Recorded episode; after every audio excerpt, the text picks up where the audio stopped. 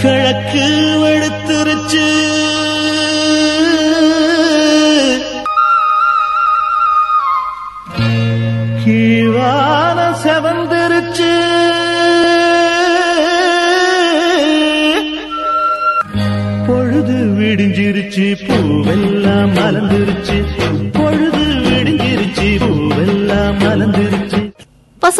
நேயர்கள் அனைவருக்கும் இனிமையான காலை வணக்கம் கூறி நாம் இணையவிருக்கும் இந்த இனிய நிகழ்ச்சி உலகை சுற்றி ஒரு வளம் போகும் ஊர்கோலம் போவோமா?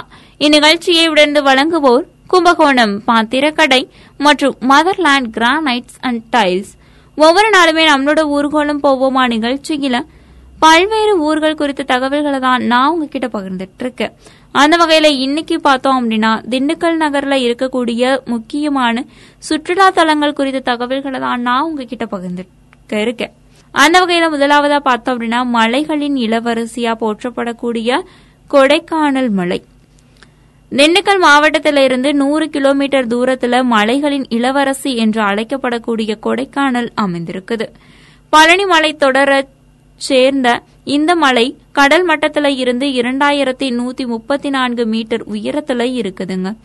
இவ்வளவு உயரமான மலைக்கு அமைக்கப்பட்டிருக்கக்கூடிய சாலையில ஒரே ஒரு கொண்டை ஊசி வளைவு தான் இருக்குது.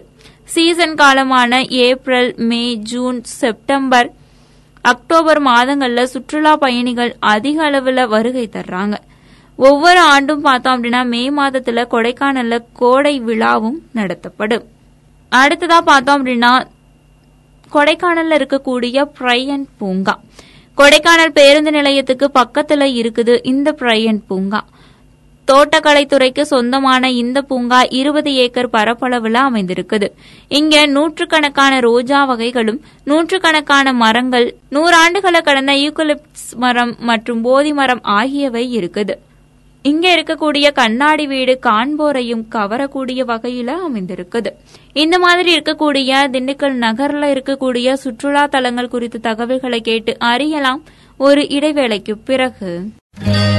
கிழக்கு வெளுத்துருச்சு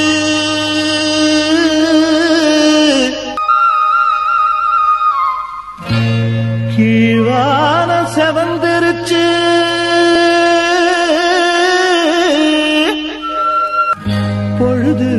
விடிஞ்சிருச்சு பூவெல்லாம் மலர்ந்துருச்சு. பொழுது விடிஞ்சிருச்சு பூவெல்லாம் மலர்ந்துருச்சு. பசுமை தொண்ணூறு புள்ளி நான்கு உங்கள் முன்னேற்றத்திற்கான வானொலியில் நாம் இணைந்து கேட்டுக்கொண்டிருக்கும் இந்த இனிய நிகழ்ச்சி. உலகை சுற்றி ஒரு வளம் போகும் ஊர்கோலம் போவோமா? இந்நிகழ்ச்சியை உடர்ந்து வழங்குவோர் கும்பகோணம் பாத்திரக்கடை மற்றும் மதர்லாண்ட் கிரானைட்ஸ் அண்ட் டைல்ஸ். இன்னைக்கு நம்மளோட ஊர்கோலம் போவோமா நிகழ்ச்சியில திண்டுக்கல் நகருக்கு பெருமை சேர்க்கும் விதமாக இருக்கக்கூடிய சுற்றுலா தலங்கள் குறித்த தகவல்களை தான் நான் உங்ககிட்ட பகிர்ந்துட்டு இருக்கேன் அந்த வகையில அடுத்ததா பார்த்தோம் அப்படின்னா கொடைக்கானல் ஏரி. பேருந்து நிலையத்துல இருந்து மூன்று கிலோமீட்டர் தூரத்துல இருக்குது இந்த கொடைக்கானல் ஏரி.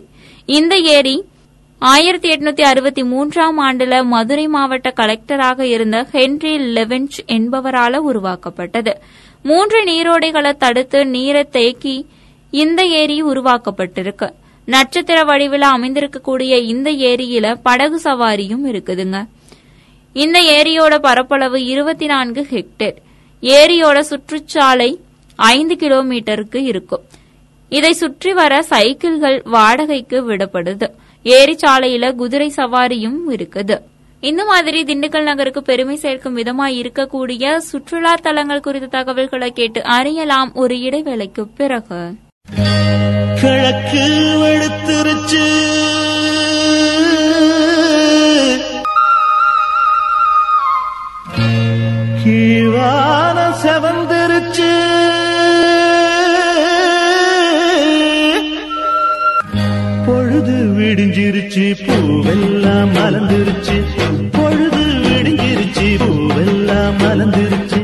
சுமை தொண்ணூறு புள்ளி நான்கு உங்கள் முன்னேற்றத்திற்கான வானொலியில் நாம் இணைந்து கேட்டுக்கொண்டிருக்கும் இந்த இனிய நிகழ்ச்சி உலகை சுற்றி ஒரு வளம் போகும் ஊர்கோலம் போவோமா இந்நிகழ்ச்சியை உடனே வழங்குவோர் கும்பகோணம் பாத்திரக்கடை மற்றும் மதர்லேண்ட் கிரானைட்ஸ் அண்ட் டைல்ஸ் இன்னைக்கு நம்மளோட ஊர்கோலம் போவோமா நிகழ்ச்சியில திண்டுக்கல் நகருக்கு பெருமை சேர்க்கும் விதமாக இருக்கக்கூடிய பல்வேறு சுற்றுலா தலங்கள் குறித்த தகவல்களை தான் நான் உங்ககிட்ட பகிர்ந்துட்டு இருக்கேன் அந்த வகையில அடுத்ததா பார்த்தோம் அப்படின்னா கோல்ஃப் மைதானமும் கோக்கஸ் வாக் நடைபாதையும்.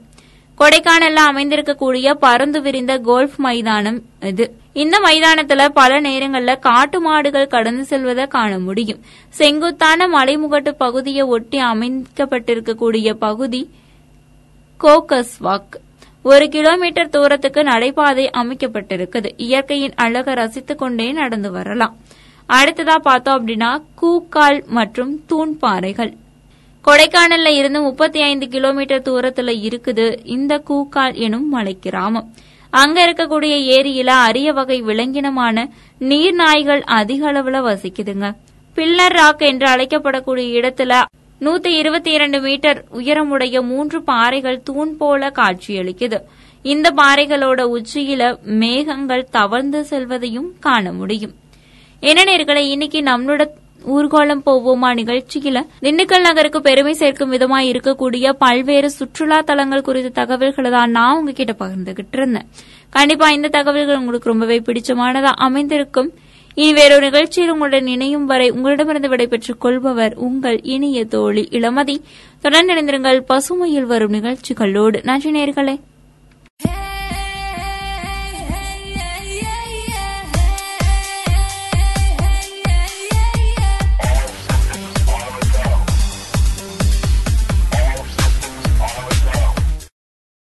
நேயர்கள் அனைவருக்கும் இனிய வணக்கம். கூறி நிகழ்ச்சியை தொடர்வது உங்கள் அன்பு தோலன் கவி பலவன் நீங்கள் இணைந்திருப்பது பசுமை தொண்ணூறு புள்ளி நான்கு உங்கள் முன்னேற்றத்திற்கான வானொலி.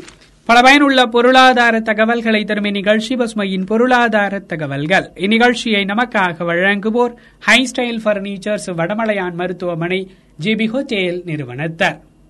இன்றைய நிகழ்ச்சியில் நாம் தொடர்ந்து கேட்கவிருப்பது ஒரு நாடு ஒரு குறை தீர்ப்பாளர் ரிசர்வ் வங்கி அறிவித்திருக்கிறது. இந்திய ரிசர்வ் வங்கியின் நிதிக் கொள்கை குழு கூட்டத்தின் முடிவில் வட்டி விகிதங்களில் எந்த மாற்றமும் இல்லை என அறிவிக்கப்பட்டுள்ளது. மேலும் நாட்டில் உள்ள அனைத்து குறைதீர்ப்பாளர் திட்டங்களையும் ஒன்றிணைத்து ஒரே அமைப்பாக உருவாக்கப்படும் என்றும் தெரிவித்திருக்கிறது.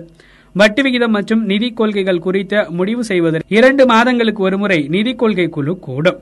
அந்த வகையில் கடந்த மூன்றாம் தேதியன்று துவங்கிய கூட்டம் ஐந்தாம் தேதியுடன் நிறைவடைந்தது. ரிசர்வ் வங்கியின் கவர்னர் தலைமையிலான ஆறு உறுப்பினர்களை கொண்ட இக்குழுவின் கூட்டம் நிறைவுற்ற நிலையில் வட்டி விகிதங்களில் மாற்றம் எதுவும் அறிவிக்கப்படவில்லை. தொடர்ந்து நான்காவது முறையாக வட்டி விகிதத்தில் எந்த மாற்றமும் மேற்கொள்ளப்படவில்லை. இதையடுத்து வங்கிகளுக்கு ரிசர்வ் வங்கி வழங்கும் குறுகிய கால கடன்களுக்கான வட்டி விகிதமான ரெப்போ நான்கு சதவிகிதமாக எந்த மாற்றமும் இன்றி தொடர்கிறது. இதேபோல் பிற வங்கிகளிடமிருந்து ரிசர்வ் வங்கி பெறக்கூடிய கடன்களுக்கான வட்டி விகிதமான ரிவர்ஸ் ரெப்போவும் எந்தவித மாற்றமும் இன்றி மூன்று புள்ளி மூன்று ஐந்து சதவிகிதமாக தொடரும் என அறிவிக்கப்பட்டிருக்கிறது. தொடர்ந்து ஒரு சிறிய இடைவேளைக்கு பிறகு மீண்டும் கேட்கலாம் பசுமையின் பொருளாதார தகவல்கள்.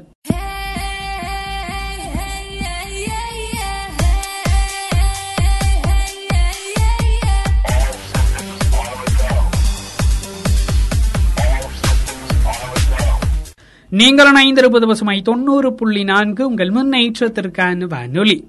பல பயனுள்ள பொருளாதார தகவல்களை தரும் இந்நிகழ்ச்சி பசுமையின் பொருளாதார தகவல்கள். இந்நிகழ்ச்சியை நமக்காக வழங்குவோர் ஹை ஸ்டைல் பர்னிச்சர்ஸ் வடமலையான் மருத்துவமனை ஜெபி ஹோட்டேல் நிறுவனத்தார்.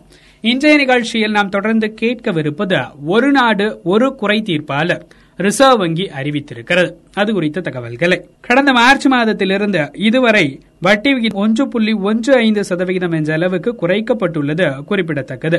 வட்டி விகிதங்களில் எந்த உயர்வும் இல்லாததால் வீட்டுக்கடன் வாகனக்கடன் உள்ளிட்ட வட்டி விகிதங்களில் எந்த உயர்வும் இல்லாததால் வீட்டுக்கடன் வாகனக்கடன் உள்ளிட்ட கடன்களுக்கான வங்கிகளின் வட்டி விகிதத்திலும் பெரிய மாறுதல்கள் ஏதும் இருக்காது என எதிர்பார்க்கலாம். வட்டி விகிதம் குறித்த இந்த முடிவு நிதி கொள்கை குழு உறுப்பினர்கள் அனைவருமே சாதகமாக ஓட்டளித்திருக்கின்றனர். நிதி கொள்கை குழு அறிக்கை தெரிவிக்கும் செய்திகளிலிருந்து நாட்டின் பொருளாதார வளர்ச்சி அடுத்த நிதியாண்டில் பத்து புள்ளி ஐந்து சதவிகிதமாக இருக்கும்.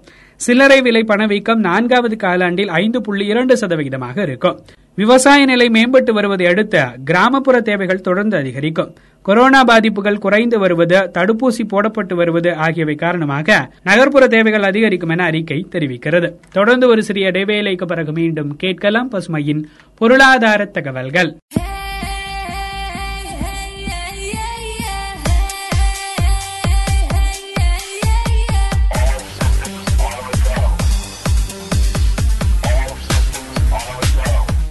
நீங்கள் இணைந்திருப்பது பசுமை தொண்ணூறு புள்ளி நான்கு உங்கள் முன்னேற்றத்திற்கான வானொலி. பல பயனுள்ள பொருளாதார தகவல்களை தரும் இந்நிகழ்ச்சி பசுமையின் பொருளாதார தகவல்கள். இந்நிகழ்ச்சியை நமக்காக வழங்குவோர் ஹை ஸ்டைல் பர்னிச்சர்ஸ் வடமலையான் மருத்துவமனை மற்றும் ஜிபி ஹோட்டேல் நிறுவனத்தர். இன்றைய நிகழ்ச்சியில் நாம் தொடர்ந்து கேட்கவிருப்பது ஒரு நாடு ஒரு குறை தீர்ப்பாளர் ரிசர்வ் வங்கி அறிவித்திருக்கிறது. ரிசர்வ் வங்கி அறிக்கை தெரிவிக்கும் கருத்துக்களை தொடர்ந்து கேட்கலாம். வங்கிசாரா நிதி நிறுவனங்களுக்கு நீண்ட கால கடன் வசதி திட்டத்தின் கீழ் வங்கிகளிடமிருந்து கடன் வசதி வழங்கப்படும். மைக்ரோ பைனான்ஸ் எனும் குறுங்கடன் பிரிவில் கடன் வழங்கலை மேம்படுத்தவும் நுகர்வோர் பாதுகாப்பை அதிகரிக்கும் வகையிலும் ஒரு வலுவான கட்டமைப்பை ஏற்படுத்தும் விதமாக ஒழுங்குமுறை விதிகள் வகுக்கப்படும். சிறு முதலீட்டாளர்கள் இனி அரசு பத்திரங்களை ரிசர்வ் வங்கியின் மூலமாக வாங்கவும் விற்கவும் முடியும். இதையடுத்து இத்தகைய வாய்ப்புகள் கொண்ட சில நாடுகள் வரிசையில் இந்தியாவும் இணைகிறது. டிஜிட்டல் பேமெண்ட் சேவை குறித்த குறைகளை நிவர்த்தி செய்வதற்கு இருபத்தி நான்கு மணி நேரமும் செயல்படும் உதவி மையம் அமைக்கப்படும். அனைத்து குறை தீர்ப்பாளர் திட்டங்களையும் ரிசர்வ் வங்கி ஒருங்கிணைத்து ஒரு நாடு ஒரு குறை தீர்ப்பாளர் என மையப்படுத்தப்பட்ட சேவை அறிமுகப்படுத்தப்படும் என ரிசர்வ் வங்கியின் அறிக்கை தெரிவிக்கிறது.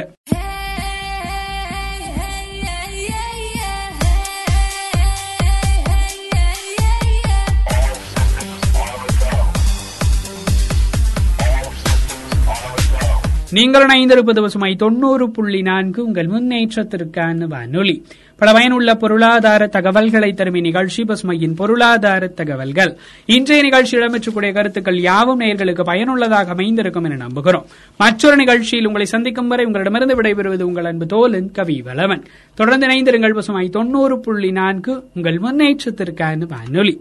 இந்நிகழ்ச்சியை தொடர்ந்து நேயர்கள் கேட்டு பயன்பெறவிருக்கும் நிகழ்ச்சி பசுமையின் சிறப்பு பார்வை.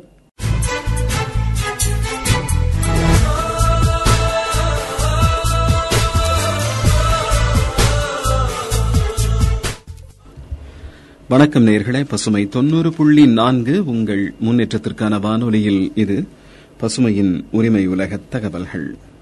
இணைந்து வழங்குகிறார்கள் டார்லிங் எலக்ட்ரானிக்ஸ். இன்றைய நிகழ்ச்சியில் குழந்தைகளுக்கான நீதி குறித்து அலசப்போகிறோம் நான்காண்டுகளுக்கு முன்பு மகாராஷ்டிர மாநிலத்தில் நடந்த சம்பவம் அது. பனிரண்டு வயது சிறுமியை தகாத முறையில் தொடுகிறார் முப்பத்தொன்பது வயது ஆண் ஒருவர். சிறுமியின் போராட்டத்தையும் மீறி அவனது ஆடைகளை களைய முனைகிறார். இதை பார்க்கின்ற அல்லது கேட்கின்ற யாருக்கும் அந்த சிறுமியின் மீதான பாலியல் அத்துமீறல் என்பது புரிந்துவிடும். ஆனால் மும்பை உயர்நீதிமன்றத்தின் நாக்பூர் அமர்வு நீதிபதி இதை வேறு வகையில் விளங்கிக் கொண்டிருக்கிறார். குழந்தைகளை பாலியல் துன்புறுத்தலில் இருந்து பாதுகாக்கும் நோக்கில் உருவாக்கப்பட்ட போக்சோ சட்டத்துக்கு உட்பட்டு இது பாலியல் சீண்டல் இல்லையாம். அதாவது ஆடை அணிந்திருக்கும் குழந்தையை தகாத முறையில் தொடுவது பாலியல் அத்துமீறலுக்குரிய வகைமையில் வராது என்று நீதிபதி குறிப்பிட்டிருக்கிறார். ஏற்கனவே செஷன்ஸ் நீதிமன்றத்தால் பாலியல் குற்றவாளி என்று அறிவிக்கப்பட்டு ஐந்தாண்டு கடுங்காவல் தண்டனை விதிக்கப்பட்டவரின் தண்டனை காலத்தை மூன்று ஆண்டுகளாக குறைத்த நீதிபதி தன் தீர்ப்பில் இப்படி தெரிவித்திருக்கிறார். இந்த வழக்கில் நேரடியான உடல் தொடர்பு ஏற்படவில்லை. அதாவது எந்த தடுப்பும் இல்லாமல் உடல் பாலியல் நோக்கத்துடன் தீண்டப்படவில்லை. இதனோடும் அந்த தீர்ப்பு முடிந்துவிடவில்லை சிறுமியின் மார்பை அந்த நபர் அழுத்திய போது அந்த சிறுமியின் ஆடை விலக்கப்பட்டிருந்ததா இல்லையா என்பதற்கு போதுமான தரவுகள் இல்லாத நிலையில் இதை பெண்கள் குழந்தைகளின் கண்ணியத்திற்கு எதிரான குற்றச்செயலாக மட்டுமே கருத முடியும் என்று தீர்ப்பில் சொல்லப்பட்டிருக்கிறது. இதுதான் பல தரப்பினரையும் கொதிப்படைய வைத்திருக்கிறது. ஒரு பாடலுக்கு பிறகு பசுமையின் உரிமை உலக தகவல்கள் தொடரும்.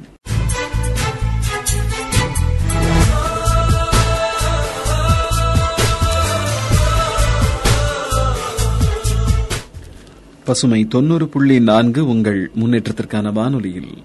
நீங்கள் கேட்டுக்கொண்டிருக்கும் இந்த நிகழ்ச்சி பசுமையின் உரிமை உலக தகவல்கள். இணைந்து வழங்கிக் கொண்டிருக்கிறார் டார்லிங் எலக்ட்ரானிக்ஸ் நிறுவனத்தார். இன்றைய நிகழ்ச்சியில் குழந்தைகளுக்கான நீதி குறித்து அலசிக் கொண்டிருக்கிறோம். உண்மையில் போக்சோ சட்டம் இப்படித்தான் சொல்கிறதா? ஒரு குழந்தையின் அது ஆணாக இருந்தாலும் சரி பெண்ணாக இருந்தாலும் சரி அந்தரங்க உறுப்பு ஆசனவாய் மார்பு ஆகியவற்றை தொடுவதும் தங்களுடைய அல்லது பிறரது உறுப்புகளை தொடச் செய்வதும் பாலியல் இச்சையோடு குழந்தையை தொடுவதும் பாலியல் துன்புறுத்தல் வகையின் கீழ் வரும் என்று போக்சோ சட்டத்தில் குறிப்பிடப்பட்டுள்ளது. ஆனால் இதெல்லாம் நடக்கும்போது அந்த குழந்தை ஆடை அணிந்திருக்க வேண்டுமா இல்லையா என்பது குறிப்பிடப்படவில்லை. எப்படி நடந்தாலும் குற்றம் குற்றம்தான். ஆனால் மும்பை உயர்நீதிமன்ற நீதிபதியின் தவறான புரிதலால் அந்த ஒரு வரி குற்றவாளிக்கு சாதகமாகிவிட்டது.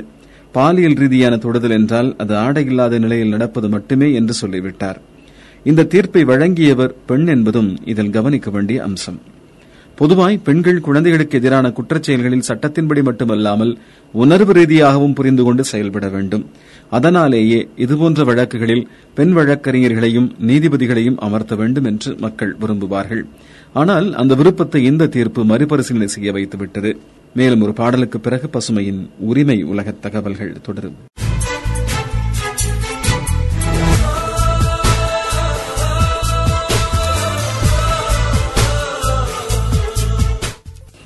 பசுமை தொன்னூறு புள்ளி நான்கு உங்கள் முன்னேற்றத்திற்கான வானொலியில். நீங்கள் கேட்டுக் கொண்டிருக்கும் இந்த நிகழ்ச்சி பசுமையின் உரிமை உலக தகவல்கள். இணைந்து வழங்கிக் கொண்டிருக்கிறார்கள். டார்லிங் எலக்ட்ரானிக்ஸ் நிறுவனத்தார். இன்றைய நிகழ்ச்சியில் குழந்தைகளுக்கான நீதி குறித்து அலசிக் கொண்டிருக்கிறோம்.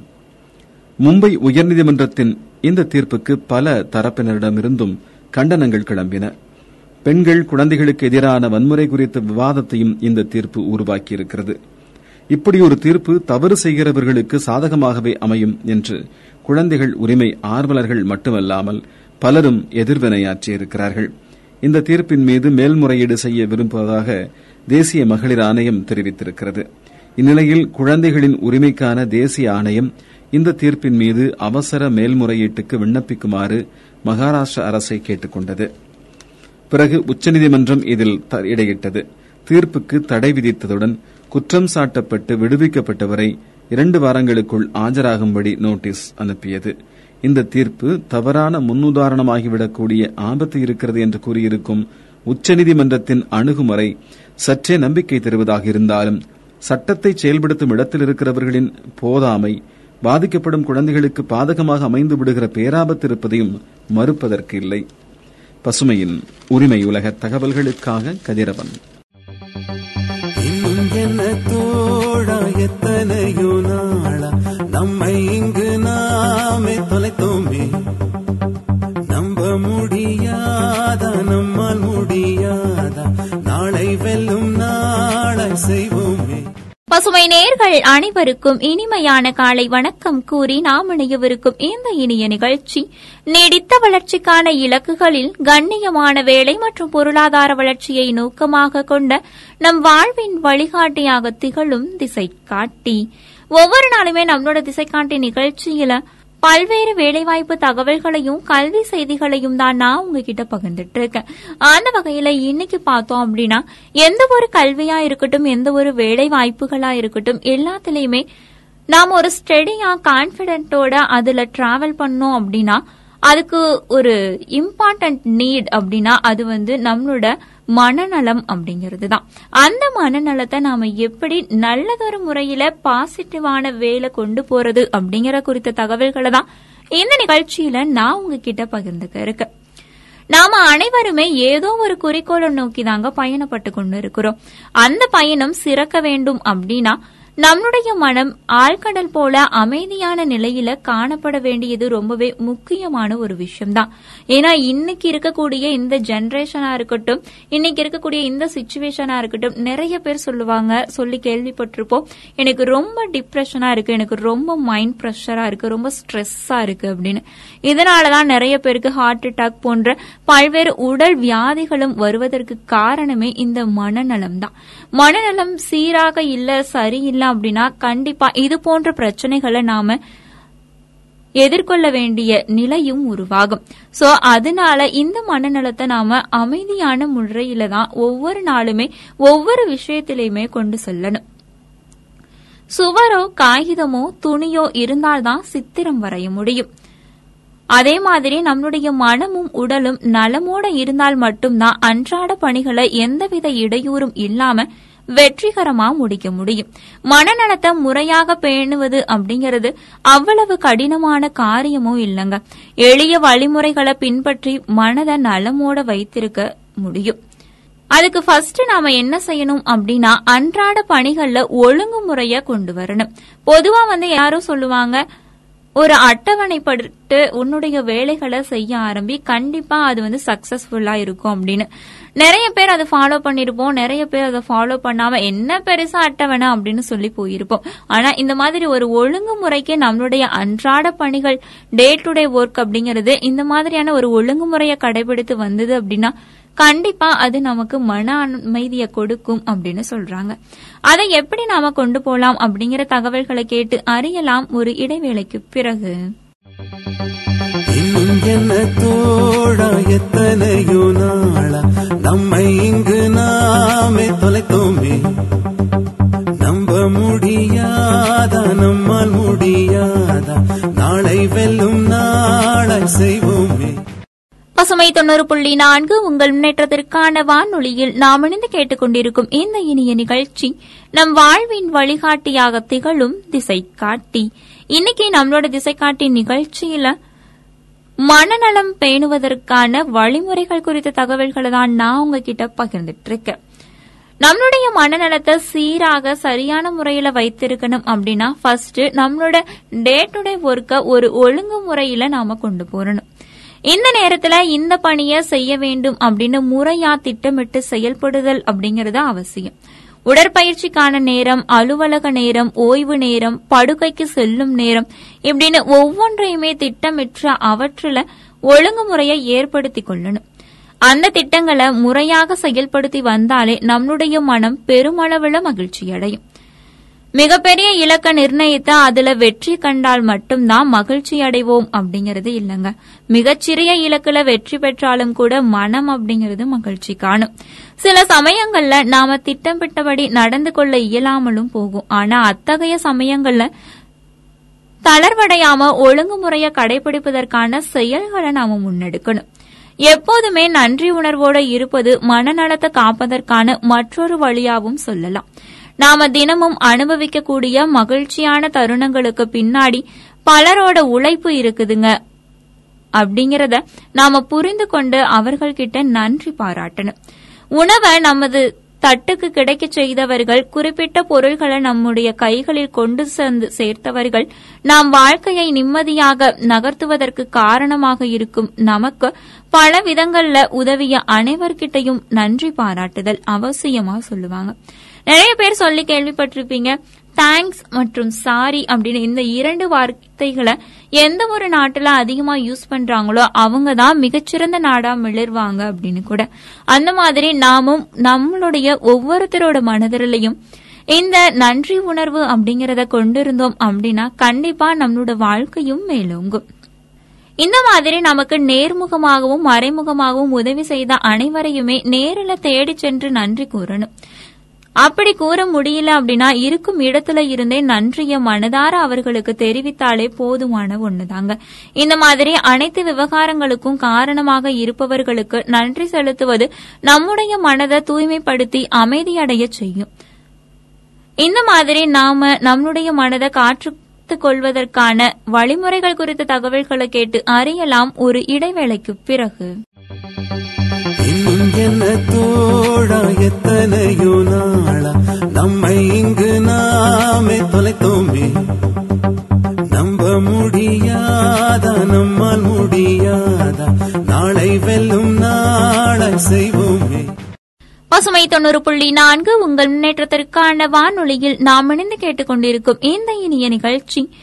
நம் வாழ்வின் வழிகாட்டியாக திகழும் திசை காட்டி இன்னைக்கு நம்மளோட திசை காட்டி நிகழ்ச்சியில பார்த்தோம் அப்படின்னா நம்மளுடைய மன வலிமைய நாம நம்மளுடைய மன அமைதியை எப்படி பேணி காக்கலாம் அப்படிங்கிற பல்வேறு தகவல்களை தான் நான் உங்ககிட்ட பகிர்ந்துக்க இருக்கேன். நாள்தோறுமே சிறு குறிப்பேட்டை பயன்படுத்துவது மனதை நிதானமடைய செய்யும். அன்றாடம் நாம காலையில எழுந்தவுடன் இன்னைக்கு என்னென்ன வேலைகள் இருக்குது அப்படிங்கறத நினைவுபடுத்திக் கொள்ளணும். முடிந்தா நாள் குறிப்பில குறித்து வைத்துக் கொள்ளலாம். அவற்றை முறையா நடைமுறைப்படுத்துவதற்கு முன்கூட்டியே திட்டமிடுதல் பெரும் பலனளிக்கும். அன்றைய தினம் முடிந்த பிறகு இன்னைக்கு என்ன செய்தோம் எந்த செயலை செய்தோம் என்ன மாதிரியான உணர்வுகள் தோன்றின என்பன போன்றவற்றை நாள் குறிப்பிலோ சிறு குறிப்பேட்டிலோ எழுதலாம். இதைத்தான் எழுத வேண்டும் அப்படிங்கறது எதுவும் கிடையாதுங்க. மனதில் தோன்றிய உணர்வுகள் எதையும் அந்த சமயத்துல எழுதலாம். முறையாக அழகாக பொறுமையோட எழுதணும் அப்படிங்கறது கூட இல்ல. படமாகவும் வரையலாம் கிறுக்கவும் செய்யலாம். இந்த செயல் அப்படிங்கறது நம்மளோட மனதுல இருக்கக்கூடிய அதீத உணர்வுகளை வெளிப்படுத்துவதற்கான வடிகாலாவும் அமையுங்க. இதன் மூலமா நம்மளுடைய மனம் அழுத்தங்கள்ல இருந்து விடுதலை பெற்று சமநிலை அடையும். அதீத உணர்வுகள் வாயிலா தோன்றக்கூடிய விளைவுகளும் பெருமளவுல குறையும். நம்முடைய பெற்றோர் உடன் பிறந்தோர் உறவினர்கள் நண்பர்களிடம் நாம தொடர்ந்து தொடர்புல இருந்து வர்றோம். ஆனா நம்முடன் நாம தொடர்புல இருக்கிறோமா அப்படிங்கறத ஆராயணும். நாம செய்வது என்ன செய்ய வேண்டியது என்ன போன்ற சரியான புரிதல்களோட நாம நம்முடைய வாழ்க்கையை நகர்த்தி வர்றோமா அப்படிங்கறத உற்று நோக்கணும். நாம இப்படிப்பட்டவர் என்பதை முதல்ல நாம தெரிந்து கொள்ளணும். அப்போதுதான் நம்மை சுற்றி நிகழக்கூடிய சூழலுக்கு ஏற்ற மாதிரி நம்மை நாமே மெருகேற்றிக் கொள்ள முடியும். நம்மள நாமே அறியாமல் இருப்பது தேவையில்லாத மன உளைச்சலுக்கு நம்மை இட்டு செல்லும். ஒருவேளை உணர்வுகள் எல்லாம் பெருக்கெடுத்து தடுமாறக்கூடிய மனதை சுயமாக கட்டுப்படுத்த இயலல அப்படின்னா தகுந்த மருத்துவரையும் நாம அணுகலாம். இதுல அச்சப்படுவதற்கோ நாணம் கொள்வதற்கோ எதுவுமே கிடையாதுங்க. மனநல மருத்துவரை நாடுறதுனால நாம பைத்தியம் அப்படின்னு எல்லாம் மாறிட மாட்டோம். உடல்நலக்குறைவு ஏற்படும் போது மருத்துவரை நாடுவது மாதிரி மனநலத்தை காக்க மருத்துவரை நாடுவதும் இயல்பானதுதான். நாம வாழ்க்கையில மேன்மை அடைவதற்கு உடல் நலம் எந்த அளவுக்கு முக்கியமோ அதே மாதிரி மனநலத்தை காக்க வேண்டியதும் ரொம்பவே அவசியமான ஒரு கடமைதாங்க. இந்த மாதிரி மனநலத்தை காக்கக்கூடிய பல்வேறு வழிமுறைகளும் இருக்குது.